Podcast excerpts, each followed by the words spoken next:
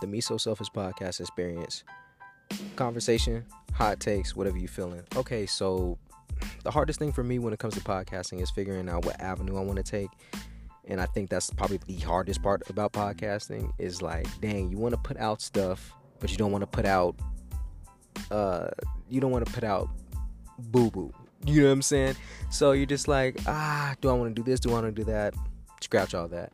So I understand now you you do have to get to a point in podcasting where you just have to put out something. So the best thing I the best way I could describe my podcast is sports and regular conversation, y'all. Like I said, hot takes, conversation, and just flat out good time and just whatever you're feeling, man. And a lot of background noise. You dig?